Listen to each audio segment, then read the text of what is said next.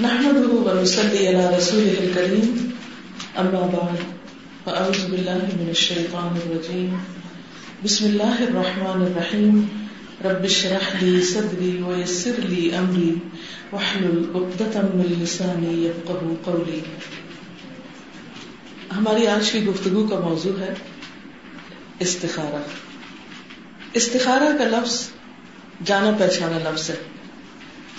عام طور پر اسے غیر کی خبریں معلوم کرنے کا ذریعہ سمجھا جاتا ہے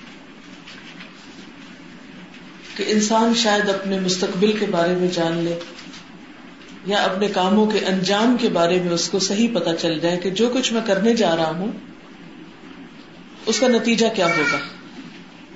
بعض اوقات مستقبل میں پیش آنے والے کام نہیں، بلکہ ماضی میں ہونے والے کاموں پر بھی استخارہ کیا جاتا ہے۔ جیسے بعض اوقات اگر کسی کی چوری ہو جائے تو وہ استخارہ کر کے یہ معلوم کرنے کی کوشش کرتے ہیں کہ چوری کس نے کی۔ حالانکہ استخارہ چور معلوم کرنے کا طریقہ نہیں۔ اور ماضی میں ہونے والے کسی واقعے کی حقیقت جاننے کا ذریعہ نہیں۔ یا ہمارے اوپر کیا حالات گزر رہے ہیں اور ان کے پیچھے کون ہے، یہ معلوم کرنے کا ذریعہ بھی نہیں۔ بلکہ استخارہ کسی بھی اہم ترین کام میں جو انسان کی زندگی میں پیش آتا ہے یا اہم کام، اس میں اللہ تعالی سے خیر اور بھلائی طلب کرنے کو استخارہ کہتے ہیں۔ جب بھی کوئی اہم معاملہ پیش آتا ہے، تو انسان اس کے انجام کے بارے میں فکر مند ہوتا ہے کہ نہ جانے نتیجہ کیا نکلے گا۔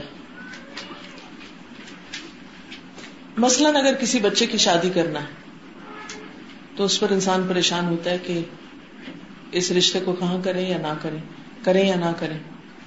اسی طرح کہیں سے کوئی جاب آفر ہے، تو اسے ایکسپٹ کریں یا نہ۔ کسی دوسرے ملک کا سفر درپیش ہے یا چھوٹا سا سفر بھی، تو وہاں جائیں یا نہ۔ یعنی ہر وہ چیز، ہر وہ کام جو ہمیں فکر مند کرتا ہے اور جس کے بارے میں ہمیں دل کا اطمینان نہیں ہوتا یا شرح صدر نہیں ہوتا یا اس کے بارے میں ہم شور نہیں ہوتے کہ ہم اسے کریں یا نہ کریں، کرنا چاہیے یا نہیں کرنا چاہیے، تو ایسے تمام امور میں اللہ تعالی کی مدد حاصل کرنے اور اللہ تعالی سے خیر اور بھلائی کا سوال کرنے اور اسے مانگنے کا نام استخارا ہے۔ کہ اللہ اس کام کو جو میں کرنے جا رہا ہوں تو اسے ہمارے لیے خیر و بھلائی کا ذریعہ بنا دے، اگر یہ ہمارے حق میں اچھا ہے۔ اور اگر اچھا نہیں تو تو اسے ہم سے دور کر دے اور ہمیں اس سے دور کر دے۔ جیسا کہ ابھی آپ دعا میں بھی دیکھیں گے کہ جو دعا سکھائی گئی باقاعدہ، اس کے الفاظ کیا کہتے ہیں؟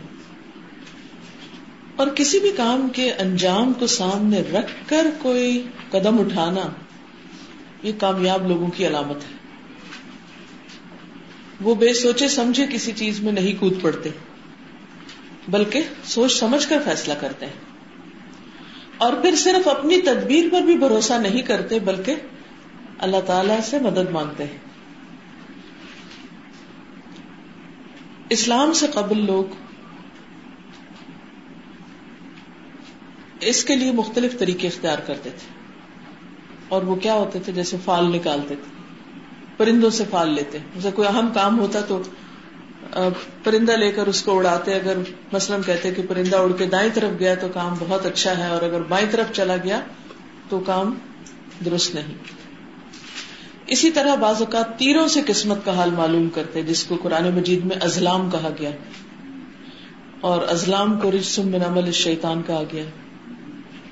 انتہائی گندے، شیطانی کام ہے۔ اس کا طریقہ کیا ہوتا تھا کہ عموماً وہ تیر کے اوپر ہاں یا نہ لکھ کر رکھ دیتے اور پھر اس سے فال لیتے۔ بعض اوقات تیر پھینکتے اور اگر تیر دائیں طرف جاتا تو کہتے کہ یہ کام اچھا ہے اور اگر بائیں طرف جاتا تو کہتے کہ یہ کام ہمارے حق میں اچھا نہیں۔ اسی طرح بعض اوقات قیافہ شناسی کرتے۔ پرندے وغیرہ اڑا کر قسمت کا حال معلوم کرتے۔ تو یہ تمام طریقے جاہلیت کے دور میں رائج تھے۔ اور آج بھی بہت سے لوگ اس قسم کے کام کرتے ہیں۔ بعض اوقات پرندوں کے ذریعے قسمت کا حال معلوم کرتے ہیں یا پھر اب جدید ذرائع میں کمپیوٹر وغیرہ ہے تو اس کے ذریعے استخارہ کیا جا رہا ہوتا ہے۔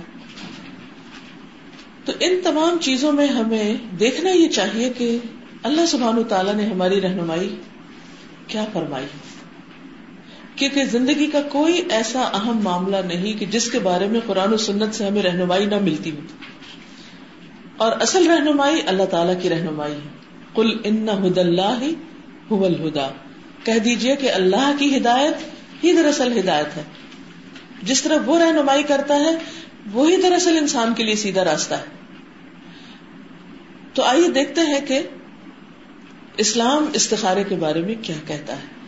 قرآن و سنت استخارے کے بارے میں ہمیں کیا تعلیم دیتے ہیں؟ کہ ہمیں کیا کرنا چاہیے؟ اس کے بارے میں ایک حدیث ہے، جابر بن عبد اللہ بیان کرتے ہیں، رسول اللہ صلی اللہ علیہ وسلم ہمیں ہر کام میں استخارہ کرنے کی تعلیم اس طرح دیتے، جس طرح قرآن مجید کی صورت کی تعلیم دیتے۔ یعنی ہر کام سے مراد، ہر اہم کام میں استخارہ کرنے کے لیے اس طرح یہ دعا سکھاتے، جس طرح قرآن مجید کی کوئی صورت سکھاتے۔ اس سے آپ اس کی اہمیت کا اندازہ لگا سکتے ہیں کہ دعا استخارہ سیکھنا ایسا ہی ہے جیسے قرآن پاک کی کوئی صورت سیکھنا۔ ٹھیک ہے، وہ قرآن مجید تو اللہ کا کلام ہے اور اس کی اپنی فضیلت ہے، لیکن جہاں تک سیکھنے کا تعلق ہے، تو سیکھنے کا جو عمل ہے، وہ استخارے کی دعا کو سیکھنے کا بھی اتنا ہی بابرکت اور فضیلت والا ہے جیسے قرآن مجید کی تعلیم حاصل کرنے کے لیے آپ کوشش کرتے اور محنت کرتے ہیں۔ آپ صلی اللہ علیہ وسلم فرماتے، تم میں سے جب کوئی کسی کام کا ارادہ کرے، تو فرض کے علاوہ دو رکتیں ادا کرے۔ یعنی فرض نماز کے بعد دعا استخارہ نہیں، بلکہ الگ سے دو نفل پڑے اور مدرجہ دل دعا مانگے۔ دعا کیا ہے؟ اللہ انی استخیر کا بے علم کا وہ استقدر کا بے قدرتی کا وہ اسل کا من فضل کا عظیم ان کا تقدر ولا اقدر، و تعلم ولا عالم و انت علام الغیوب۔ اللهم ان كنت تعلم ان هذا الامر خير لي في ديني ومعاشي وعاقبه امري فقدره لي ويسره لي ثم بارك لي فيه وإن كنت تعلم أن هذا الأمر شر لي في ديني ومعاشي وعاقبة أمري فاصرف عني واصرفني عنه واقدر لي الخير حيث كان ثم أرضني به اس کا ترجمہ کیا ہے؟ اے اللہ، بے شک میں تجھ سے تیرے علم کی بدولت خیر طلب کرتا ہوں۔ اور تیری قدرت کی بدولت تجھ سے طاقت مانگتا ہوں۔ اور تیرے فضل عظیم کا طلبگار ہوں۔ کہ بے شک تو ہی قدرت رکھتا ہے اور مجھے کوئی قدرت نہیں۔ علم تجھ ہی کو ہے اور میں کچھ نہیں جانتا۔ اور تو تمام پوشیدہ باتوں کو جاننے والا ہے۔ اے اللہ، اگر یہ کام تیرے علم کے مطابق یعنی جس کے لیے استخارہ کیا جا رہا ہے، میرے دین، معاش اور کام کے انجام کے اعتبار سے میرے لیے بہتر ہے، تو اسے میرا مقدر کر دے اور اس کو میرے لیے آسان کر دے۔ پھر اس میں میرے لیے برکت پیدا کر دے۔ اور اگر تو جانتا ہے کہ یہ کام میرے دین، معاش اور کام کے انجام کے اعتبار سے برا ہے، تو اسے مجھ سے دور کر دے اور مجھے بھی اس سے دور کر دے۔ اور خیر جہاں بھی ہو، اسے میرا مقدر بنا دے۔ پھر مجھے اس پر مطمئن کر دے۔ تو اس سے آپ اندازہ لگا رہے ہیں کہ دعا کے الفاظ کیا کہتے ہیں۔ اس میں آپ دیکھیے کہ سب سے پہلے تو اللہ تعالی کے علم، اس کی قدرت، اس کے فضل ان تمام چیزوں کے ذریعے اللہ تعالیٰ سے رہنمائی مانگی گئی کہ تیرے پاس یہ سب کچھ ہے اور پھر اپنی آجزی کا اظہار کیا گیا کہ میرے پاس نہیں ہے۔ تو قادر مطلق ہے، میں نہیں۔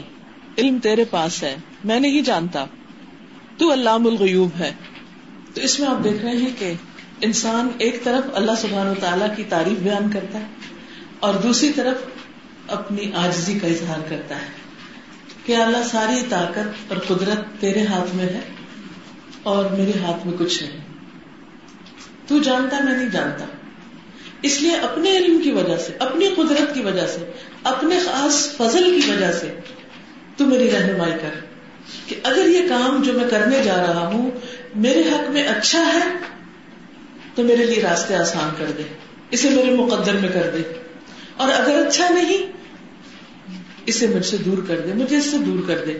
اور پھر جہاں بھی خیر ہے وہاں لے جا۔ مجھے نہیں پتا، کیونکہ تو جانتا ہے کہ میرے لیے خیر کہاں ہے۔ ہم تو ظاہر پرست لوگ ہیں، جو چیز ظاہر میں اچھی لگتی ہے اسے ہی اچھا سمجھتے ہیں۔ اس کا باطن نہیں جانتے، اس کے اندر سے نہیں جانتے کہ اس کی حقیقت کیا ہے۔ قرآن مجید میں آتا ہے کہ اصا ان تو ہبو شن وہ شر القم ہو سکتا ہے ایک چیز سے تم محبت رکھتے ہو اور تمہارے لیے بہت بری ہو، شر ہو۔ وہ آسان تکرا ہو شاید اور ہو سکتا ہے کہ ایک چیز تم ناپسند کرو۔ وہ خیر القم وہ تمہارے لیے اچھی ہو۔ واللہ عالم انتم لا تعلمون۔ اللہ جانتا تم نہیں جانتے کہ صحیح کیا اور غلط کیا ہے ہمارے لیے۔ تو جس کے پاس علم ہے، جو اپنے بندوں پر سب سے زیادہ مہربان ہے ان پر فضل کرنے والا ہے۔ تو بہتر کیا ہے کہ انسان اسی کی طرف رجوع کرے۔ تو اس طرح یہ دعا مانگنے میں سراسر خیر و بھلائی ہے۔ یعنی استخارہ کا لفظ نکلا ہی خیر سے ہے۔ اور استخارہ کرنا سراسر خیر اور بھلائی کو دعوت دینا ہے۔ اور اللہ سبحان تعالیٰ سے خیر مانگنا ہے۔ اس طرح انسان کا ایک تو اللہ تعالیٰ سے تعلق بڑھتا ہے۔ ہمارا ایک کنیکشن رہتا ہے اللہ تعالیٰ سے۔ اللہ پر توکل ہوتا ہے کہ خیر تیرے پاس ہے۔ میں تدبیر کر رہا ہوں، کوشش کر رہا ہوں، لیکن خیر بھلائی میرے ہاتھ میں نہیں ہے۔ مالک تو ہے۔ پھر اسی طرح یہ ہے کہ انسان کو اطمینان قلب حاصل ہو جاتا ہے کہ میں نے معاملہ اللہ کے سپرد کر دیا انسان جب اللہ پہ توکل کرتا ہے یعنی اس دعا کا مطلب یہی ہے کہ میں اب تیرے ذمے پہ ڈالتا ہوں۔ جیسا تو چاہے کرے۔ اور میری بلائی کو مجھ سے زیادہ تو جانتا ہے۔ لہذا تو میرے لیے خیر اور بلائی کے دروازے کھول دے۔ اس طرح ایک طرح سے انسان کے عقیدے کی اصلاح بھی ہوتی کہ انسان اللہ کے سوا کسی اور پہ بھروسہ نہیں کر رہا۔ کیونکہ لوگ تو طرح طرح کے مشورے دیتے ہیں۔ اور استخارہ کرنا بھی بندوں سے مشورے کے بعد چاہیے۔ یہ نہیں استخارہ کر کے پھر بندوں سے مشورہ کرنے لگ جائیں۔ بندوں سے مشورہ کر کے کہ مجھے کیا کرنا چاہیے، کیا نہیں، پھر جب بندے بتا دیں کہ اچھا آپ یہ کر لیں۔ مثلاً آپ کی بچی ہے، دو تین رشتے آئے ہوئے ہیں۔ آپ اپنی کسی دوست سے ذکر کرتے ہیں کہ رشتہ ایسا ایسا ہے، تم بتاؤ کہ کیا کروں؟ مطلب وہ کہتی ہے کہ میرے خیال میں یہ بہتر لگ رہا ہے۔ اب آپ کیا کریں گے؟ اب آپ اللہ تعالیٰ سے جا کے مشورہ کریں گے، استخارہ کریں گے۔ کہ اللہ تعالیٰ اگر یہ میرے حق میں واقعی اچھا ہے تو تو اس کو اچھا کر یعنی گویا آپ نے بندوں کے مشورے پہ بھروسہ نہیں کیا، اپنی عقل پہ بھروسہ نہیں کیا۔ فائنل ڈسیزن کس کے ہاتھ پہ چھوڑا؟ اللہ کے ہاتھ پہ۔ اللہ کے حوالے کر دیا معاملہ۔ اس طرح جب بندہ اپنا معاملہ اللہ کے سپر کر دیتا ہے تو اس کو خاص قسم کا اطمینان نصیب ہو جاتا ہے کہ اب جو بھی ہوگا اچھا ہی ہوگا۔ کیونکہ وہ اپنے رب کے بارے میں حسن زن رکھتا ہے اچھا گمان رکھتا ہے۔ اور پھر اس طرح انسان ایک پریشانی سے بھی نجات پا جاتا ہے۔ ورنہ ہوتا یہ کہ جب بھی کوئی انسان کو اہم ڈسیزن لینا ہوتا ہے، جس میں کوئی انسان انوالو ہو، پیسہ انوالو ہو، انسان کی کوئی بھی پیاری چیز انوالو ہو، تو اس میں بہت ہم ہوگا مثلاً آپ نے اپنے بیٹے کو باہر پڑھنے کے لیے بھیجنا ہے۔ تو آپ کے دل پہ ایک عجب پریشانی رہتی، بھیجے یا نہ بھیجے، ایسا کریں یا نہ کریں۔ اور پھر آپ سمجھتے کہ اچھا اگر شاید ہمارے پاس ہو تو ہم زیادہ بہتر ٹیک کیئر کریں اس کی۔ حالانکہ ہر ایک کا رازق تو اللہ ہی ہے اور ہر ایک کی حفاظت کرنے والا اللہ ہی ہے۔ حضرت یعقوب علیہ السلام نے جب بیٹوں کو روانہ کیا تھا تو کیا کہا تھا؟ اللہ خیر حافظ اللہ ہی بہترین حفاظت کرنے والا۔ معاملہ اللہ ہی پہ چھوڑتے ہیں۔ اور اس کے سوا بندہ کر بھی کہہ سکتا ہے؟ لیکن جب انسان اپنی چوائس کے ساتھ، اپنی خوشی کے ساتھ، اپنی دل کی رضامندی کے ساتھ معاملہ اللہ پہ چھوڑتا ہے، تو اللہ تعالیٰ اس بندے کو سنبھال لیتا ہے۔ اور اس کے لیے خیر اور بھلائی کے دروازے کھول دیتا ہے۔ تو اس طرح بندے کی اللہ سے ایک محبت کا بھی اظہار ہوتا ہے اور اپنی آجزی اور بے بسی کا اظہار بھی ہوتا ہے۔ اپنی بندگی کا احساس بھی ہوتا ہے۔ اور انسان کہتا ہے کہ اللہ میں اپنے اوپر بھروسہ نہیں کر رہا، تجھ پہ بھروسہ کر رہا ہوں۔ اور ویسے بھی غیب کا علم تو اللہ ہی کو پتا نہیں ہمیں نہیں پتا تو بہرحال، استخارہ خیر و بھلائی کا دروازہ کھولتا ہے۔ امام ابن تیمیہ کہتے ہیں، جس نے اللہ سے استخارہ کیا اور مخلوق سے مشورہ کیا، پھر اس کام میں جلد بازی نہ کی یعنی غور و فکر کے بعد فیصلہ کیا۔ اپنے کام میں ثابت قدمی اختیار کی یعنی جو فیصلہ کیا، پھر اس پہ جم گیا۔ ایسا شخص کبھی شرمندہ نہ ہوگا، کبھی نادم نہ ہوگا اپنے فیصلے پر۔ یعنی اس نے فیصلہ کر لیا ڈسیزن لے لیا۔ اب مثلاً ایک شخص نے استخارہ کیا اور اس کا شر صدر ہو گیا، اطمینان ہو گیا، اب اس نے سفر شروع کیا۔ سفر کیا تو راستے میں اس کو ٹریفک جام ملی۔ یا خدا نخواستہ کو ایکسیڈنٹ ہو گیا اس وقت بھی انسان کو پریشانی نہیں ہوگی۔ وہ کہ اس میں بھی کوئی خیر ہے۔ کیونکہ میں تو استخارہ کر کے نکلا تھا۔ کیونکہ بعض چیزیں انسان کو ناپسند ہوتی ہیں، لیکن انہیں میں بھلائی ہوتی ہے۔ بعض چیزوں میں ڈیلیز ہو جاتی ہیں۔ تو انسان کہتا ہے کہ میں نے تو استخارہ کیا تھا، پھر یہ ایسا کیوں ہوا؟ وہ اس لیے ہوا کہ اللہ نے آپ کے حق میں خیر لکھی ہے، آپ کو کسی اور بڑی مصیبت سے بچانا تھا۔ آپ استخارے کے بغیر جاتے تو ہو سکتا ہے کہ اس سے بڑی کسی مصیبت میں پھنستے۔ تو اللہ نے آپ کو راستے میں روک لیا۔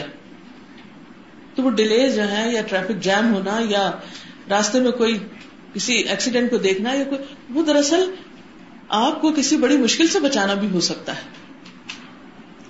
اس طرح بندہ جب استخارہ کر لیتا ہے تو وہ مطمئن ہو جاتا ہے۔ ایک اور حدیث میں آتا ہے، سیدنا سعد بن ابی وقاص کہتے ہیں، آپ صلی اللہ علیہ وسلم نے فرمایا، اللہ تعالی سے استخارہ کرنا اور اس کے فیصلے پہ راضی ہونا۔ یعنی استخارے کے بعد جو پھر قدم اٹھایا، جدھر دل مائل ہوا، دل مائل ہوا وہ کر لیا تو اس پہ راضی ہونا انسان کی خوش قسمتی ہے خوش بختی کی علامت ہے۔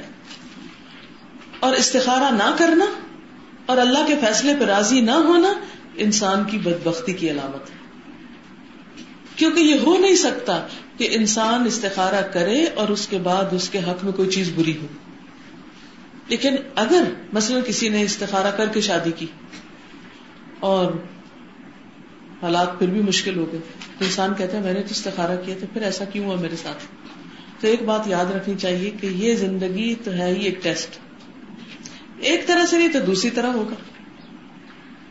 الٹیمیٹ راحت اور مکمل خوشی صرف جنت میں ہے۔ دنیا میں کوئی چیز، کوئی کام، کوئی راستہ مشکلات سے خالی نہیں۔ یہاں ہر راستے پر رکاوٹ ہے۔ جون سا چاہے راستہ لے لیں۔ کسی بھی کام کے کرنے کا جو چاہے راستہ لے لیں ہر رستے میں آپ کو اشارے ملیں گے۔ ہر رستے میں آپ کو ٹریفک لائٹس ملیں گی اور آپ کو رکنا ہے۔ آپ جتنی بھی ٹائمنگ کر کے نکلے نا کہ اچھا میں اگر اس وقت نکلوں تو مجھے فلان جگہ ریڈ لائٹ نہیں ملے گی۔ نہیں، وہاں نہیں ملے گی، آگے مل جائے گی۔ یہ کبھی ہوا کہ آپ گھر سے نکلے اور ہنڈریڈ پرسینٹ ساری گرین لائٹس ہو ہارڈلی کبھی ہوگا۔ Once in while otherwise کہیں نہ کہیں رکاوٹیں آتی۔ کبھی چھوٹی، کبھی بڑی، کیونکہ زندگی ہے ہی اس کا نام۔ اللہ تعالیٰ نے ہمیں ایک امتحان کے لیے پیدا کیا کہ ہم کرتے کیا ہیں پھر اس موقع پر۔ جب بھی کوئی آزمائش آتی ہے تو دراصل ہمارا ٹیسٹ ہو رہا ہوتا ہے، امتحان ہو رہا ہوتا ہے کہ ہم یہاں کتنا عدل و انصاف پر مبلی فیصلہ کرتے ہیں۔ ہم یہاں پر کیا طریقہ اختیار کرتے ہیں؟ کہیں ہم کوئی ظلم و زیادتی کی بات تو نہیں کرتے؟ کہیں ہم کوئی ناجائز بات تو منہ سے نہیں نکالتے؟ کہیں ہم کوئی ایسا ریئیکشن تو نہیں کرتے کہ جو اللہ تعالیٰ کو ناراض کر دے۔ اور پھر آپ دیکھیں کہ خصوصاً شادی کے موقع پر آپ صلی اللہ علیہ وسلم نے استخارہ کرنے کی تعلیم دی ہے۔ ویسے تو ہر اہم کام، اذا ہم الامر، کوئی بھی اہم کام ہو، اس پہ استخارہ کرنا چاہیے۔ لیکن حضرت ابو ایوب انصاری کی روایت ہے کہ جس میں شادی کے موقع پر آپ نے استخارہ یوں سکھایا تھا، آپ نے فرمایا، بہترین طریقے سے وضو کرو۔ یعنی جب استخارہ کرو تو ایک اہم نماز ہے یعنی عام نمازوں سے بھی ایک طرح سے زیادہ اہتمام کرو۔ بہترین طریقے سے وضو کرو۔ پھر اللہ نے جو تیرے مقدر میں نماز لکھی ہے، وہ پڑھو۔ یعنی جتنی پڑھ سکتے ہو پڑھو۔ اس سے بھی پتا چلتا ہے کہ استخارا کی رکعت دو بھی ہو سکتی ہے اور اگر زیادہ کوئی پڑھ کے کرنا چاہے تو زیادہ بھی پڑھ سکتا ہے۔ ایک بار بھی استخارا کر سکتے اور ایک سے زائد بار بھی پڑھ سکتے ہیں۔ پھر اللہ تعالیٰ کی تعریف اور بزرگی بیان کرو۔ دوسری حدیث میں یہ تفصیل نہیں ہے، اس حدیث میں یہ تفصیل بھی کہ اللہ کی بزرگی ہم تو سنا بیان کرو۔ عام طور پہ ایسا ہوتا ہے نا، جب ہم نفل پڑھ لیتے ہیں، پھر اس کے بعد کیا کرتے ہیں؟ تصویر پڑھتے ہیں۔ اللہ کی تعریف بیان کرتے ہیں۔ پھر دروشی پڑھتے ہیں۔ پھر دعا استخارہ پڑھتے ہیں۔ وہ اسی وجہ سے۔ دروشف کیوں پڑھتے ہیں؟ وہ اس لیے کہ جب ایک دفعہ انسان درود پڑھتا ہے تو دس رحمتیں آتی ہیں۔ تو دعا تو ہم خیر کی کر ہی رہے ہیں، لیکن ساتھ اگر دروشی پڑھ لیا جائے تو وہ سونے پہ سہاگا اس عمل کو اور تیز کر دیتا ہے۔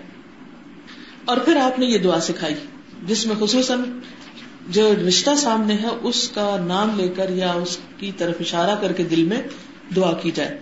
کیونکہ دعا استخارہ میں جب یہ لفظ آتا ہے نا حاضل امر تو اس جگہ اپنی حاجت کا نام لینا چاہیے۔ مثلاً حاضر نکاح، یا اپنی زبان میں بھی کہہ سکتے ہیں کہ اللہ تعالیٰ مجھے اس چیز کے بارے میں تو رہنمائی دے کہ میں کیا کروں اور کیا نہ کروں۔ اب یہاں ایک بات یاد رکھیے کہ چونکہ استخارہ ایک مصنون عمل ہے، اس لیے قرآن و سنت نے یا ہمارے دین نے جو طریقہ ہمیں استخارے کا بتایا ہے، وہی طریقہ اختیار کرنا چاہیے۔ من گھڑت طریقوں سے استخارے نہیں کرنے چاہیے۔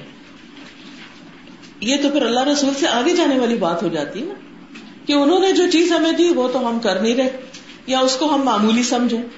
یا اس کے بارے میں ہمارے دل میں اطمینان نہ ہو اور جو لوگوں نے طریقے اختیار کر لیے ان کے پیچھے ہم لپکے تو یہ چیز پسندیدہ نہ ہوگی۔ تو پھر استخار ہے کہ کیا آداب ہے کیا شرائط ہے کیا طریقہ کار ہے کیا فوائد ہیں، کیا احکام ہے مسائل ہیں۔ یہ تمام چیزیں ہمیں معلوم ہونی چاہیے۔ ہر اختیاری کام میں استخارہ کیا جا سکتا ہے، البتہ فرائض میں استخارہ نہیں ہوگا۔ کہ میں نماز پڑھوں یا نہ پڑھوں، یا حج کروں یا نہ کروں، کیونکہ ان کا کرنا تو واجب ہے۔ پھر اسی طرح حرام کاموں کے لیے استخارہ نہیں ہوگا کہ میں شراب پیوں کہ نہ پیوں۔ یا کوئی مکرو چیزیں جو ہے کہ میں فلاں کو ماروں یا نہ ماروں، اس کے لیے استخارہ نہیں ہوگا۔ تو جیسا کہ پیچھے آپ نے دیکھا کہ سب سے پہلی شرط کیا تہارت اچھی طرح وضو کرے۔ پھر یہ کہ نیت، استخارے کی نیت سے نفل پڑے دو نفل پڑے یا زیادہ؟ جتنا بھی چاہے۔ پھر یہ ہے کہ نماز وہی نماز ہے جس میں خوشی و خزو پوری توجہ سے نماز پڑھے پھر سلام پھیرے، پھر اس کے بعد اللہ کی حمد و ثنا بیان کرے، دروشی پڑھے، دعا استخارہ پڑھے، اور دعا میں آجزی ہو، زاری ہو۔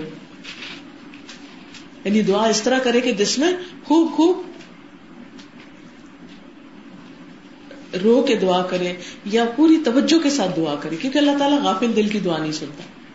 بازو کا کہتے ہیں، ہم نے اتنی بار استخارہ کہ ہمیں کچھ سمجھ نہیں آ رہی دعا کیسے کی تھی؟ کتنی توجہ سے کی تھی؟ اس طرف تو دھیان ہی نہیں ہوتا عام طور پر۔ اور پھر یقین کامل کے ساتھ دعا کرے کہ بس اللہ تعالیٰ نے سن لی ہے میری، اور اب جو بھی اس کے بعد میں میرے سامنے آئے گا، میں اسے کروں گا تو انشاءاللہ بہتری ہوگی۔ یعنی پھر اطمینان کر لے۔ ایک اور چیز یہ کہ استخارے کے لیے کوئی وقت مخصوص نہیں۔ جب بھی آپ کو مشکل پیش آئے، آپ استخارہ کر سکتے ہیں۔ کیونکہ نبی صلی اللہ علیہ وسلم نے فرمایا، اذا حمل امر جب کسی کام کا ارادہ کرے، جب کوئی اہم کام پیش آئے، جب بھی، دن کو، رات کو۔ ہاں نفل پڑھنے میں جو مکرو اوقات ہے ان سے بچے۔ اللہ یہ کہ کوئی بہت ہی ارجنٹ ضرورت ہو ایمرجنسی کی کیفیت ہو۔ اور مکرو اوقات کون سے فجر کی نماز کے بعد سورج نکل لیتا دوپہر کو جب سورج پیک پر ہو یعنی زوال سے پہلے، پھر اسی طرح اثر کی نماز کے بعد۔ باقی جس وقت چاہے استخارہ کی نماز پڑھے اور استخارہ کرے۔ پھر اسی طرح یہ ہے کہ استخارہ کرنے کے بعد خواب کا آنا کوئی لازمی نہیں۔ ضروری نہیں۔ آ بھی سکتا ہے، نہیں بھی آ سکتا۔ اللہ تعالیٰ دل میں بات ڈال دیتا ہے۔ بعض اوقات کوئی ایسا واقعہ سامنے آ جاتا ہے کہ انسان کا دل کھل جاتا ہے کہ او اچھا یہ میری بات کا جواب ہے۔ مثلاً آپ استخارہ کر کے نفل پڑھ کے اٹھتے ہو جتنے میں کسی کا فون آ جاتا ہے وہ آپ کو کوئی نصیحت کرنا شروع کر دیتا ہے کہ ایسا کرو ایسا کرو ایسا کرو اور وہ بات وہی ہوتی، اتفاق سے کہ جو جس کے لیے آپ دعا کر رہے تھے۔ تو اللہ نے اس کو وسیلہ بنایا، ذریعہ بنایا اور اس کے ذریعے، کیونکہ اللہ تعالیٰ کے کام اسباب کے پردے میں ہوتے ہیں ہمارے ساتھ۔ جسے دعائیں بھی قبول ہوتی ہیں تو اسباب کے پردے میں ہوتی۔ چھت پٹ کے نہیں چیزیں گرتی۔ تو یہ نہیں کہ کوئی فرشتہ آئے گا جو آپ کو وہی کرے گا اور آپ کو بتائے گا کہ اب آپ یہ کرو یا نہ کرو۔ کیونکہ بہت سے لوگ یہ کہتے ہیں کہ اچھا پتا کیسے چلے گا؟ بھی کسی بھی طریقے سے پتا چلے گا اور کوئی اس کا مخصوص طریقہ نہیں بتایا گا کہ آپ کو ضرور خواب آئے گا یا ضرور کوئی شخص ملے گا یا کوئی اور چیز ہوگی نہیں۔ وہ دل کا ایک اطمینان ہو جاتا ہے۔ یا اگر بلینک بھی ہے آپ کا دل، کچھ بھی نہیں ہے، تو بھی جو آپ کے سامنے اب کام آ گیا ہے، آپ اس کو کر لیں۔ اللہ تعالیٰ اس میں خیر ڈال دے گا۔ اور اگر نہیں خیر اس میں، تو اللہ تعالیٰ ضرور کوئی ایسا سبب بنا دے گا کہ کام میں رکاوٹ آ جائے گی۔ تو کام نہیں ہوگا۔ پچھلے دنوں میرے ساتھ ایسا ہی ہوا۔ میں نے قبولیت کے اوقات میں دو تین دفعہ استخارہ کیا۔ کچھ سفر کرنا تھا مجھے۔ میں نے ٹکٹ بھی خرید لی، بیگ بھی پیک کر لی، سب کچھ ہو گیا۔ رات کے ایک بجے کے قریب پلان چینج ہو گیا۔ لاسٹ مومنٹ پہ۔ اور میں اتنی حیران ہوئی کہ یہ کیا ہوا؟ جانا میں نے کہیں تھا، بالکل میں کسی اور سمت پہ پہنچ گئی۔ اور اس دوسری جگہ جہاں گئی، وہاں کئی کام اللہ نے ایسے کرائی جو بہت عرصے سے رکے ہوئے تھے۔ کیونکہ ہم دعا بھی یہ مانگتے ہیں کہ یا اللہ اگر یہ اچھا نہیں تو اس کو پھیر دے اور جہاں خیر ہے وہاں لے جا۔ اور میرے وہم و گمان بنے آپ بتائیے، رات کے ایک بجے کون سا ٹریول ایجنٹ جاگ رہا ہوتا ہے؟ کہ جو آپ کو ٹکٹ دے، لیکن اتفاق سے ایک جاننے والے ٹریول ایجنٹ کو فون کیا، اس نے ٹکٹ کو بھی بندوبست کر دیا۔ وہ بھی اتفاق سے جاگ رہا تھا، اس نے کہا بھی بکنگ کر دیتے۔ تو حیرت انگیز طور پر حالات اور سین چینج ہو جاتا ہے۔ آپ کے پیک کیے ہوئے بیگ ادھر ہی رہ جاتے ہیں اور آپ کسی اور پلین میں بیٹھ کے جا رہے ہوتے ہیں۔ یہ پرسنلی میرے ساتھ ہوا تو یہی استخارے کا جواب ہوتا ہے۔ ہمیں نہیں پتا ہوتا۔ ہم پھر بھی اسی لائن پہ جا رہے تھے، جا رہے تھے، جا رہے تھے، اچانک کوئی گڑبڑ ہو جاتی۔ اچھا اس وقت ہم بھولے ہوئے تھے کہ ہم نے استخارا کیا تھا۔ پھر ہم ایک اور فرسٹریشن کا شکار ہونے لگتے۔ ہیں لیکن اگر آپ نے کیا ہوا استخارا تو آپ کو بڑا اطمینان ہوتا ہے۔ اسی میں خیر ہے۔ ابھی آپ علیہ السلام کو پڑھے تھے معلوم نہیں کہ علیہ السلام گھر سے نکلے ہیں، کسی کام سے، راستے میں وہ ایک دو لوگ لڑتے ہوئے ملے اور ان کے بیچ میں جھگڑا ہو رہا تھا، جو ان کے قوم کا بندہ تھا، اس نے پکارا، آپ نے آگے بڑھ کے چھڑانا چاہ ہوگا، دوسرے کو مکہ مارا، وہ وہی مر گیا۔ اور پھر وہ تو چلے گئے گھر۔ اگلے دن جب نکلے تو وہ ایک شخص ملا اور اس نے کہا کہ وہ تمہارے قتل کے مشورے ہو رہے ہیں، چلے جاؤ یہاں سے۔ تو فوراً نکلے اور مدین پہنچ انہوں نے کوئی پلان کیا تھا؟ کہ خواب آیا تھا ان کو؟ نہیں، بعض اوقات انسان کرنا کچھ چاہتا ہے اور زندگی میں ہر چیز اوپر سے نیچے ہو جاتا ہے اور آپ کو پتہ بھی نہیں ہوتا کہ ہو کیا رہا ہے۔ کیا ہو رہا ہے میرے ساتھ؟ اور یہ ہر شخص کے ساتھ ہوتا ہے۔ یہ صرف میرے ساتھ ہی، کسی اور کے ساتھ نہیں، سب کے ساتھ ہوتا ہے۔ اس وقت ہم کہتے ہیں، یہ کیوں ہو گیا؟ یہ کیوں ہو گیا؟ یہ کیوں ہو گیا؟ ہمیں، ہم پریشان ہوتے ہیں۔ حالانکہ وہ ہماری ہی کسی دعا کی وجہ سے ہو رہا ہوتا ہے، لیکن ہم اس کے نتیجے کو دیکھنا نہیں چاہتے، کیونکہ وہ ہماری مرضی کے خلاف ہو رہا ہوتا ہے۔ تو بعض اوقات استخارہ کرتے ہوئے ہمارا اپنا رجحان کسی ایک طرف ہوتا ہے۔ کئی لوگ یہ بھی سوال کرتے ہیں کہ اس وقت ہمارا دھیان کسی ایک خاص چیز کی طرف ہوتا ہے تو کیا یہ ٹھیک ہے؟ پھر خواب بھی ویسا ہی آئے گا جو ہمارا دل چاہ رہا ہے اور ہم کریں گے بھی وہی جو ہماری مرضی ہے۔ تو کر لیجیے کوئی حرج نہیں۔ کیونکہ آپ نے تو خیر مانگی تھی۔ اب اگر آپ کا دل اس طرف مائل ہے تو اصل بات ہی یہی کہ جدھر دل مائل ہو، کر لیں آپ۔ اگر استخارے سے پہلے بھی ادھر دل مائل تھا اور بعد میں بھی وہی دل پہ ہے، کر لیجیے اللہ اسی میں خیر ڈال دے گا۔ کیونکہ مانگ تو الٹیمیٹلی ہم اللہ کی بھلائی رہے ہیں نا۔ پھر اسی طرح یہ ہے کہ جب مصنون طریقے موجود ہیں تو غیر مصنون طریقے اختیار کرنا، اللہ کی ناراضگی کو دعوت دینا ہے۔ قرآن مجید میں صورت الحجرات میں آتا ہے، یا لا تقدموا بین یدی اللہ و رسول اے لوگ جو ایمان لے ہو، اللہ اور اس کے رسول سے آگے مت بڑھو۔ انہوں نے جو تعلیم دی ہے نا، کافی ہے تمہارے لیے۔ انہیں نہیں معلوم تھا کہ ہاں ایک دور آئے گا کہ اس میں لوگوں کے پاس کمپیوٹر ہوں گے یا پھر کچھ علماء ہوں گے جو ان کو غیب کی خبریں بتایا کریں گے۔ یہ سب من گھڑت چیزیں استخارہ انسان کو انسان کے عقیدے کی اصلاح کا ذریعہ ہے، جبکہ لوگوں نے اس کو عقیدے کے بگاڑ کا ذریعہ بنا لیا۔ ہمارا ایمان کیا ہے یقین کیا کہ غیب کا علم کس کے پاس ہے؟ صرف اللہ کے پاس۔ جب ہم کسی انسان سے پوچھتے ہیں کہ تم بتاؤ میری قسمت میں کیا لکھا ہے تو اس کا مطلب ہے کہ ہم غیب کا حال معلوم کر رہے ہیں کسی اور سے۔ تو تو شرک ہے۔ تو بہت سے لوگ استخارے کی وجہ سے بہت سی گمراہیوں میں مبتلا ہو جاتے ہیں۔ تو ان کا ازالہ کرنا بھی بہت ضروری ہے۔ اسی لیے بے حد ضروری ہے کہ ہم خود بھی اس دعا کو سیکھ لیں، اپنے بچوں کو بھی سکھائیں اور دوسرے لوگوں کو بھی صحیح تعلیم، دوسرے لوگوں تک صحیح تعلیم پہنچائیں اس کو عام کرے تاکہ غلط چیزیں جو ہے ان سے لوگ نکلیں۔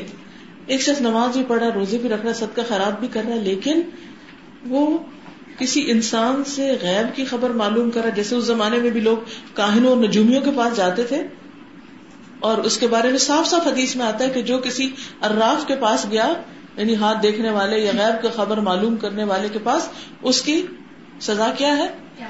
سب کو پتا ہے چالیس دن کی نماز ہے اس کی قبول نہیں۔ لیکن کتنا عام ہے کہ لوگ اب تو فون پہ بھی حال غیب کے معلوم کرتے رہتے ہیں۔ تو یہ طریقے ٹھیک نہیں ہے ان سے بچنا چاہیے۔ اور اگر آپ نے استخارا کیا، دعا مانگی، لیکن کوئی فیصلہ ہو نہیں پا رہا، دیر ہو رہی ہے، دیر ہو رہی ہے۔ نہ ہاں ہو رہی، نہ نہ نہ کر پا رہے، نہ نہ کر پا رہے۔ تو بھی صبر سے کام لینا چاہیے۔ کیونکہ معاملے میں خیر ہوگی تو رستہ آسان ہو جائے گا، شر ہوگا تو اللہ تعالیٰ بچا لے گا اور بہتر چیز سامنے لے آئے گا۔ کسی شاعر کا شعر ہے کہ توکل الرحمن فی کل حاجت ارت فان اللہ یقدی و یقدر۔ اذا ما يرد العرش امرا بعبده يصبه وما للعبد ما يتخير اپنی ہر حاجت میں رحمان پہ توکل کرو۔ تو ارادہ کرتا ہے، حالانکہ قضاء و قدر کا مالک اللہ ہے، تقدیر اللہ کے ہاتھ میں ہے۔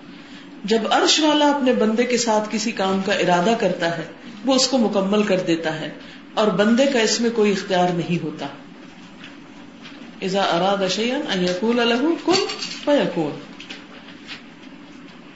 اور صاحب ایمان لوگوں کی خصوصیت کیا ہوتی ہے؟ کہ وہ ہر معاملے پہ اچھا رویہ اختیار کرتے ہیں۔ حدیث میں آتا ہے نا کہ اجب امر المؤمن۔ مومن کا معاملہ بڑا ہی عجیب ہے۔ اور یہ چیز مومن کے سوا کسی کو نصیب نہیں کہ جب اسے کوئی تکلیف پہنچتی ہے تو وہ صبر کرتا ہے اور اس پر اس کے لیے اجر ہے۔ اور اگر اسے خوشی ملتی ہے تو وہ شکر کرتا ہے۔ اور یہ اس کے حق میں بہتر ہے۔ دونوں ہی حالتیں اجر کی حالتیں تو الٹیمیٹلی تو ہمیں اللہ کے سامنے جا کر اس ہمیشہ کی زندگی میں اجر لینا نا۔ تو اس لیے انسان کو ہمیشہ مطمئن رہنا چاہیے۔ وہ شخص کبھی محروم نہیں ہوتا۔ نعمت سے جو شکر ادا کرتا ہے۔ جس کو شکر کی توفیق ہو گئی، اس کے لیے نعمت کا قریب آنا لازم ہو گیا۔ نعمت قریب آ جائے گی۔ بس ملنے ہی والی ہے اس کو نعمت۔ کیونکہ وہ ہر حال میں شکر کر رہا ہے۔ ایک شکر ہوتا ہے جب کوئی خوشی ملے، اور ایک شکر ہوتا ہے جب کوئی تکلیف آئے، تب بھی شکر کرے۔ یہ سوچ کر کہ کیا پتا اللہ نے کسی سے بڑی بلا سے بچا لیا۔ تو اللہ تعالیٰ اس کے لیے نعمت مقرر کر دیتا ہے۔ اسی طرح جس کو توبہ کی توفیق ہو جائے، سمجھے کہ وہ کامیاب ہوگی اس سے کامیابی دور نہیں۔ کیونکہ جب استغفار کرتا ہے انسان اور توبہ کرتا ہے، تو پھر اللہ تعالیٰ اس کے لیے دنیا کی نعمتوں کے بھی دروازے کھول دیتے ہیں اور جس کو استخارے کی توفیق ہو گئی، اس کے لیے خیر لازم ہو گیا۔ کیونکہ استخارہ ہے ہی خیر مانگنے کی دعا۔ باقی بھی انسان جو خیر و بھلائی اللہ کی طرف منسوب کرے گا، اس میں انشاءاللہ اللہ کی طرف سے اس کے لیے بھلائیوں کے دروازے کھولیں گے۔ ایک اور چیز یہ ہے کہ بعض لوگ استخارہ تو کر لیتے ہیں، لیکن اس کے بعد اگر واضح انڈیکیشن آ بھی جائے، پھر اس کے خلاف کرتے ہیں۔ تو یہ گناہ کبیرہ ہے۔ مثلاً کسی کو واضح خواب آ گیا، بالکل واضح پتہ چل گیا، اور اس کے باوجود وہ اس چیز سے ہٹ جائے تو پھر اس کے لیے نقصان ہے۔ اسی طرح یہ ہے کہ استخارہ خود کرنا چاہیے۔ کیونکہ یہ ہے کہ اللہ میں استخیر اے اللہ، میں تجھ سے خیر طلب کرتا ہوں۔ بعض لوگ خود استخارہ کرتے ہیں، جب انہیں کچھ سمجھ نہیں آتی تو پھر مجبور کرتے ہیں دوسروں کو کہ آپ ہمارے لیے استخارہ کریں۔ آپ ہمیں استخارہ کر کے دیں۔ بھائی، آپ اپنے لیے دعا خود مانگے استخارہ تو ذریعہ اللہ کے قریب ہونے کا۔ اور آپ دعائیں نہیں مانگ رہے۔ پھر اسی طرح یہ ہے کہ بعض لوگوں نے استخارہ کی فیس بھی رکھی ہوئی ہے، اس کے کاروبار بنا لیا ہے۔ تو یہ طریقے جو ہیں، یہ سنت سے ثابت نہیں ہے اور ان سے پرہیز کرنا چاہیے۔ اللہ تعالیٰ ہمیں عمل کی توفیق دے۔ اب اگر اس سلسلے میں کوئی سوال ہے آپ کا تو آپ کر سکتے ہیں۔ کوئی سوال آپ کے ذہن میں استخارے سے متعلق تو آپ پوچھ سکتے ہیں۔ پھر آخر میں میں دعا کہلوا دوں گی تاکہ اس کی زبر دیر ٹھیک کرا دوں۔ استخارہ عموماً ایک دفعہ کرنا کافی ہے، لیکن اگر ابھی دل کی تسلی، اطمینان نہیں یا فیصلہ نہیں کر پا رہے، جتنا چاہے کر لیں، کوئی منع نہیں ہے۔ کیونکہ دعا ہے نا، یہ تو بالکل ایسا ہی ہے کہ اگر کوئی پوچھے کہ دعا کتنی دفعہ مانگنی چاہیے؟ تو جتنی دفعہ چاہیں آپ مانگیں۔ استخارہ نکالنے کا کوئی کانسیپٹ نہیں۔ استخارہ کرنا ہوتا ہے۔ اور وہ ہے دو نفل پڑھ کے دعا کرنا۔ اگر وہ کوئی شراب پینے والا بھی اپنے لیے پڑھتا ہے یا کوئی بظاہر اللہ کی نافرمانی کرنے والی لڑکی بھی اپنے لیے پڑھتی ہے تو ضرور پڑھنی چاہیے۔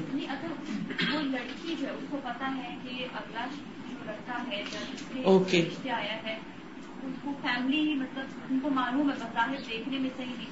لیکن اس کو ایسا لگتا ہے کہ پیسے والے ہیں میرا فیوچر صحیح رہے گا۔ لیکن پھر بھی اس چیز کے لیے استفارہ کرتی ہے۔ کیونکہ ایک میری فیملی میں ایک ایسا ہوا تھا میری سیکنڈ کزن تھی۔ انہوں نے اب یہ نہیں معلوم کہ کیا ہوا کیا نہیں اس لڑکی کو طلاق ہو گئی۔ یہی قصہ ایک میری دوست کے ساتھ بھی ہوا۔ وہاں پر بھی لڑکا ایسے ہی تھا کہ لڑکا بہت آؤٹ گوئنگ تھا۔ اس نے خود بھی استفارہ کیا استفارہ انہوں نے جو ہے اپنی امی نے بھی ان کی کیا۔ اس کے ساتھ بھی سیم سچویشن تو ایسا جب استفارے میں انہوں نے یہ کہا کہ ہمارا صحیح آیا، مجھے نہیں معلوم کہ کیا مسئلہ ہوا تھا۔ استخارہ کیسے صحیح جی اس میں آپ دیکھیے کہ استخارہ جو ہے کسی بھی کام کے فیصلے کے لیے اللہ سے مدد لینا ہے کہ میں فیصلہ کر پاؤں، ٹھیک ہے؟ ہو گیا فیصلہ آپ کے لیے۔ جیسے پہلے بھی میں نے ارض کیا کہ ہو سکتا ہے کہ آپ نے استخارہ کر کے سفر شروع کیا اور پھر بھی کوئی ناپسندیدہ صورت سامنے آ جائے۔ دو وجوہات ہو سکتی ایک تو یہ ہے کہ آپ کی دعا قبول نہیں ہوئی، کیونکہ استخارہ تو ہے ہی دعا۔ دوسری بات یہ ہے کہ قبول ہو چکی ہے اور جو سچویشن پیش آئی ہے، اس میں آپ کی دنیا یا آخرت کی کوئی بلائی ہے جو ابھی آپ کو نظر نہیں آ رہی۔ کیونکہ بہت سی چیزیں انسان سیکھتا ہے مشکلات میں پڑھ کے۔ اور وہ انسان کے لیے خیر ہوتی۔ کیونکہ آتا ہے نا کہ مومن کے لیے جب کوئی مصیبت آتی، وہ بھی اس کے لیے، وہ کہتے ہیں نا بلیسنگ ان ڈسگائز وہ بھی اس کے لیے بہتر ہوتی۔ تو اس لیے ہم اس وقت استخارے کو بلیم نہیں کر سکتے۔ ہم یہ کہہ سکتے ہیں کہ استخارے کے بعد جو فیصلہ ہوا، اس میں ظاہری طور پر اگر ہمیں وہ کامیابی نہیں ہوئی، تو بھی اللہ تعالیٰ اس کے ذریعے ہمیں کوئی اس سے بڑی خیر دینا چاہتا تھا۔ کیونکہ ہم نے خیر مانگی تھی۔ یہ نہیں کہا تھا کہ یہی چیز جو ہے، وہ ہر حال میں ہمارے لیے ہمیشہ کی کامیابی کا ذریعہ بن جائے۔ کیونکہ جیسے میں نے پہلے بھی عرض کیا کہ ہر روڈ پر ٹریفک لائٹ میں ریڈ لائٹ آتی ہی آتی ہے۔ زندگی میں ہرڈل اونچ نیچ ہوتی ہی ہے۔ لیکن بعض اوقات چھوٹی مشکل کسی بڑی مشکل سے بھی بچا لیتی ہے انسان کو۔ یہ آپ نے ایک بات کی ہے کہ اگر اس نقابے میں اشارہ آ جائے یہ بہت اچھا ہے اور پھر اسے منکر ہو جائے نہ کریں اب ایک ماں تو اپنے بچوں کے لیے استخارہ کرے گی۔ اس وقت بچے نے کہا ہاں ٹھیک ہے آپ استخارہ کر لیں۔ تو پھر ماں پہ ذمہ نہیں اگر بچہ بعد میں نہیں مانتا تو ماں پہ ذمہ نہیں۔ مگر بہت خوبصورت تھا بھائی سب کچھ آیا بچہ بعد میں منکر ہو گیا نہیں۔ پھر آپ کی ذمہ نہیں کیونکہ بچے کو بنا نہیں۔ کیونکہ بچے نے تو نہیں کیا تھا۔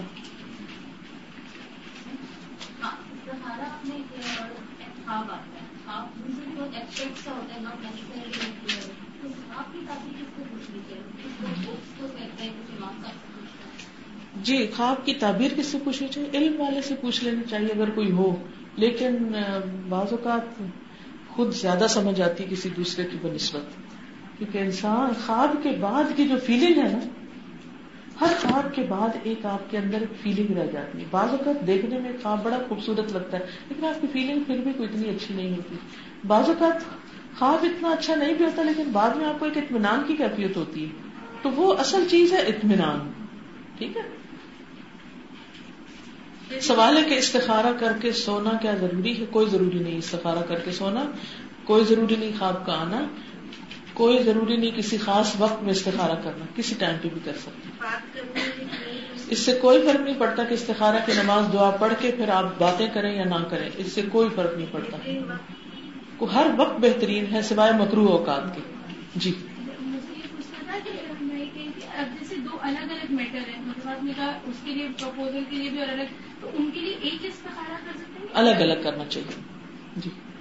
اگر دو پروپوزل ہیں تو دونوں کے لیے الگ الگ کرنا چاہیے۔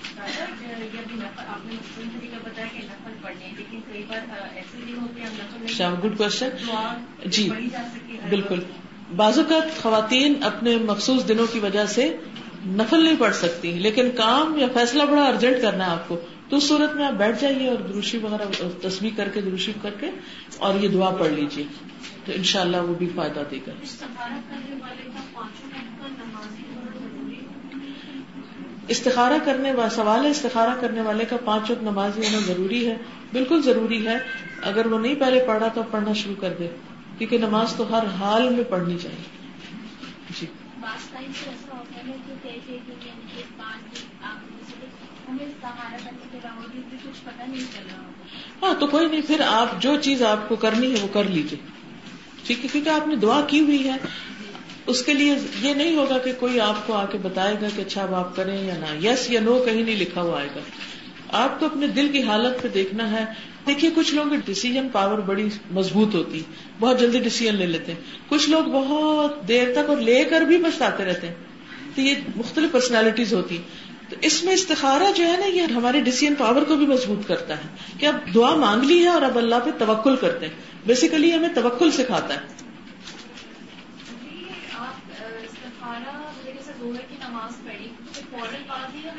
جی جی ہاں۔ ظہر کی نماز پڑھی اس کے فوراً بعد استخارہ کرنا چاہتے ہیں۔ بالکل کیونکہ یہ جو دوسری حدیث ہے جس میں حضرت جابر کی روایت ہے اس میں آپ نے یہی فرمایا تھا نا کہ فرض کے علاوہ دو رکعتیں ادا کریں۔ جی کہ اگر ہم جیسے گاڑی میں جا رہے ہیں کوئی کام کرنے ایک دم سے یاد آ جائے تو خالی جیسے دعا پڑھ لیں اسی وقت۔ جی ہاں۔ بعض اوقات ایسا ہوتا ہے نا کہ آپ جا رہے ہیں کہیں تو اچانک آپ کو بات یاد آ گئی اور اس وقت مثلا ڈرائیو کر رہے ہیں تو کچھ سمجھ نہیں آ رہی۔ تو آپ دعا یاد ہے تو اس وقت بھی دعا پڑھ سکتے ہیں جیسے عربی میں آ رہے ہیں اس وقت ہم عربی میں دعا مانگ رہے ہیں کہ اگر شادی کے لیے ہاں تو اپنی کہ میرے لیے رشتہ ٹھیک ہے کہ نہیں؟ بس سوچ لیں دل میں سوچ لیں کیونکہ معاملہ تو اللہ تعالیٰ کے ساتھ ہو رہا ہے۔ قرآن کو اگر مطلب اتفاق سے بھی کھولے تو ہمیشہ وہ پیج نکلتا ہے جو آپ کے معاملات کے ساتھ بالکل سیٹ ہوتا ہے۔ تو اس کی کوئی حدیث ہے کہ وہ استخارہ نہیں ہوتا وہ ویسے رہنمائی لینا ہے اس میں کوئی حدیث نہیں لیکن یہ ہے کہ اب یہ ڈپینڈ کرتا ہے آپ اس کا معنی کیا لے رہے ہیں۔ اگر وہ تفصیل سے ہٹا ہوا مانا ہے تو وہ بھی ٹھیک نہیں۔ بعض اوقات وہ آدھی آیت شروع ہو رہی ہوتی ہے۔ یہ سب چیزوں کو مد نظر رکھنا۔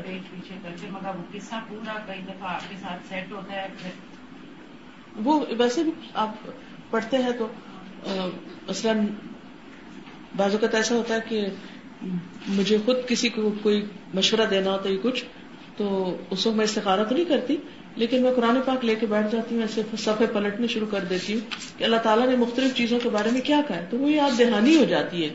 اس کو آپ استخارہ نہ کہیے یاد دہانی کہیے۔ گائیڈنس لینا کہیے کہ قرآن گائیڈنس کی بک ہے نا۔ تو ایک گائیڈنس ہے۔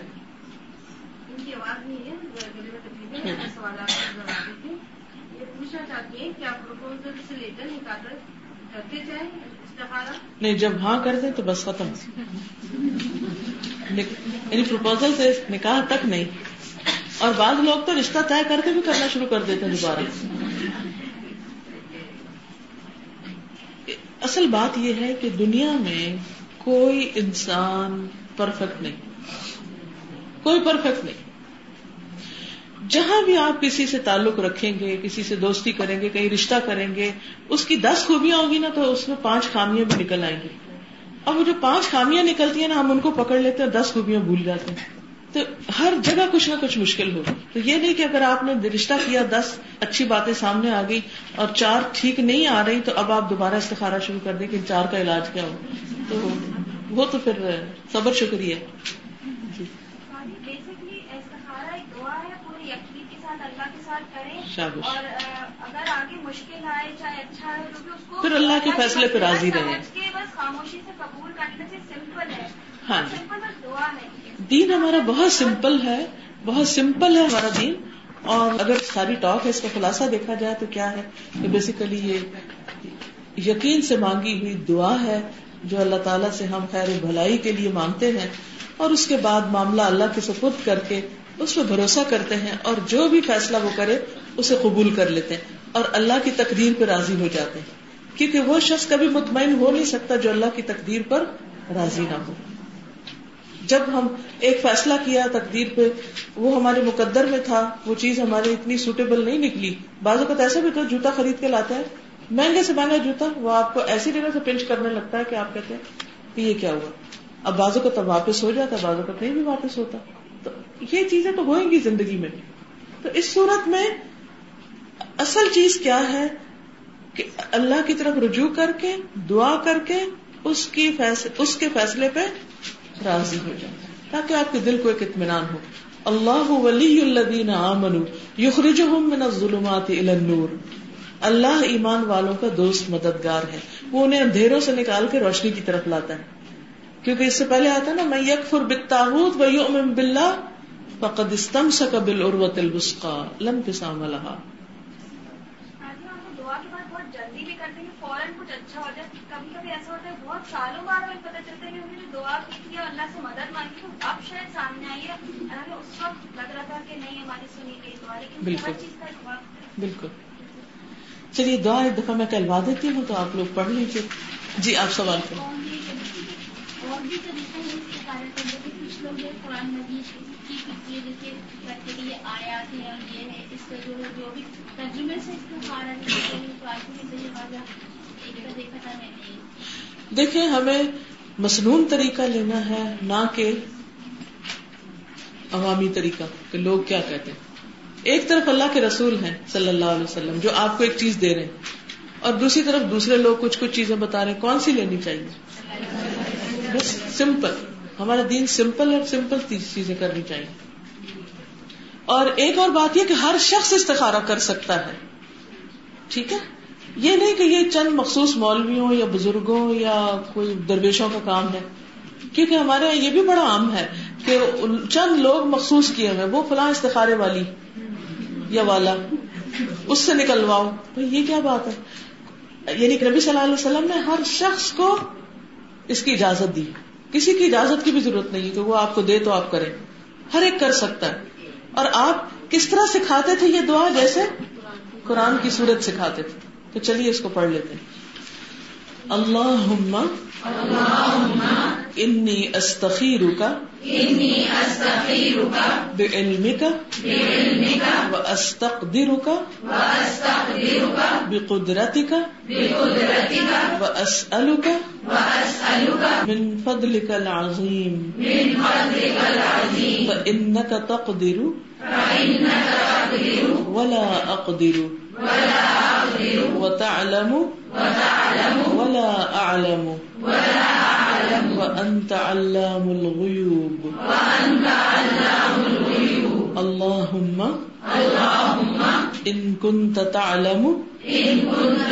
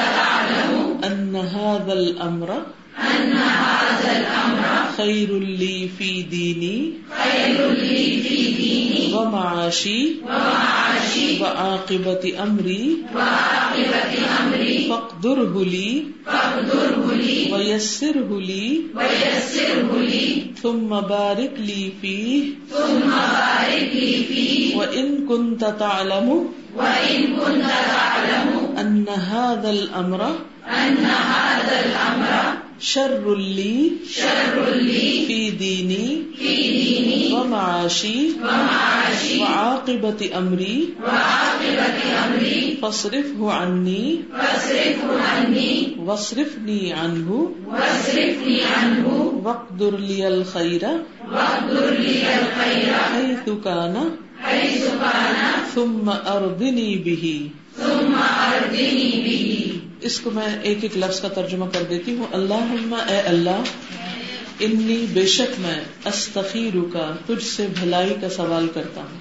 بے علم کا تیرے علم کی وجہ سے، کیونکہ تو جانتا ہے۔ وہ استقدیر کا اور میں طاقت چاہتا ہوں تجھ سے، بے قدرت کا تیری قدرت کی وجہ سے، تیری طاقت کی وجہ سے کہ تو مجھے طاقت عطا کر وہ اسل کا اور میں سوال کرتا ہوں تجھ سے، من فضل کل عظیم تیرے عظیم فضل کا۔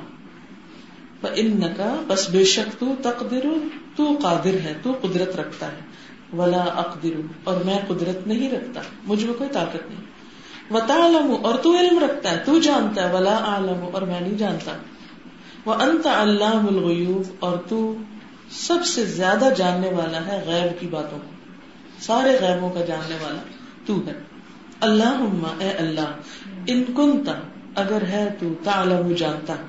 انہاد الامر بے شک یہ معاملہ خیر اللی بہتر ہے میرے لیے، فی دینی، میرے دین کے معاملے میں وہ معاشی اور میری دنیا کے وہ عاقبت عمری اور میرے معاملے کے انجام کے معاملے میں۔ فخر گلی تو اس کو مقدر کر دے میرے لیے۔ وہ یسر گلی اور اس کو آسان کر دے میرے لیے۔ فما پھر بارک لی، برکت دے میرے لیے فی ہی اس میں وہ ان کن تالم اور اگر تو جانتا ہے انہاد المرا کہ بے شک یہ معاملہ شر اللی برا ہے میرے لیے فی دینی میرے دین کے معاملے میں وہ معاشی اور میری دنیا کے معاملے میں، معاش کے معاملے میں وہ عاقبت امری اور میرے کام کے انجام کے معاملے میں فصرف ہو انی تو پھیر دے اس کو مجھ سے یعنی دور کر دے اس کو مجھ سے وصرف نی ان اور پھیر دے مجھے اس سے یعنی دور کر دے مجھے اس چیز سے۔ وقت لی الخیرہ اور مقدر کر دے میرے لیے بھلائی کو۔ ہئی سکانا جہاں کہیں بھی وہ لکھی ہے۔ جہاں بھی خیر ہے میرے لیے وہاں لے جا مجھے۔ ثم پھر اور دنی بھی راضی کر دے مجھے اس پر۔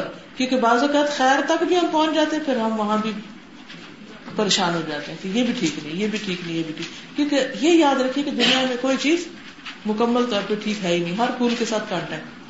یہ فطرت کا ایک قانون ہے۔ دن کے ساتھ رات بھی ہے۔ رات کے بغیر دن نہیں آتا۔ تو وہ رات پار کرنی مشکل ہوتی ہے، پھر دن چڑھنے تک۔ تو اس وجہ سے انسان معاملہ اللہ کے سپرد کر دے دعا کرتا رہے کہ اللہ، اگر بہتر ہے تو میرا دل ادھر ٹکا دے۔ نہیں تو پھر مجھے تو اس سے پھیر دے اور اس کو مجھ سے پھیر دے۔ اور اللہ سے بڑھ کے فیصلہ کون کر سکتا ہے؟ کسی بندے کی مجال نہیں کہ کوئی کسی کے لیے صحیح مشورہ دے سوائے اس کے کہ اللہ ہی ہمیں کوئی صحیح راہ دکھائے۔ تو بیسیکلی اللہ سے گائیڈنس لینے، خیر اور بھلائی لینے، مانگنے اور حاصل کرنے کا ایک بہترین طریقہ ہے۔ اللہ تعالیٰ ہمیں اس پر عمل کی توفیق عطا وہ آخر دعوانا الحمد للہ رب العالمین۔ سبحانك اللهم وبحمدك نشهد ان لا اله الا انت۔ نستغفرك ونتوب اليك سبحان الله والحمد لله ولا اله الا الله والله اكبر ولا حول ولا قوه الا بالله العلي العظيم. اللهم صل على محمد وعلى ال محمد كما صليت على ابراهيم وعلى ال ابراهيم انك حميد مجيد.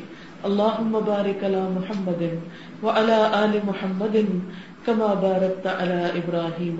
وعلى آل إبراهيم إنك حميد مجيد. ربنا آتنا في الدنيا حسنة وفي الآخرة حسنة وقنا عذاب النار. ربنا لا تزغ قلوبنا بعد إذ هديتنا وهب لنا من لدنك رحمة إنك أنت الوهاب. ربنا هب لنا من أزواجنا وذرياتنا قرة أعين واجعلنا للمتقين إماما. يا حي يا قيوم، برحمتك نستغيث. لا إله إلا أنت، سبحانك. سبحانك إني كنت من الظالمين. لا إله إلا الله وحده وحده لا شريك له. له الملك وله الحمد وہ اللہ کل شعین قدیر یا اللہ پاک ہمارے اگلے پچھلے سارے گناہ معاف کر دے۔ اللہ ہماری پریشانیاں دور کر دے۔ ہمارے دکھ اور تکلیفیں دور کر دے، ہمارے لیے خیر اور بھلائی کے دروازے کھول دے۔ اللہ مفتح لنا ابواب رحمت کا اللہ اپنی رحمتوں کے دروازے کھول دے اور ہماری ساری مشکلات آسان کر دے۔ اس گھر پر اپنی خیر و برکت نازل فرما۔ جو لوگ بھی یہاں آئے ہیں، ان کو بھی اپنی خیر و برکت سے نواز۔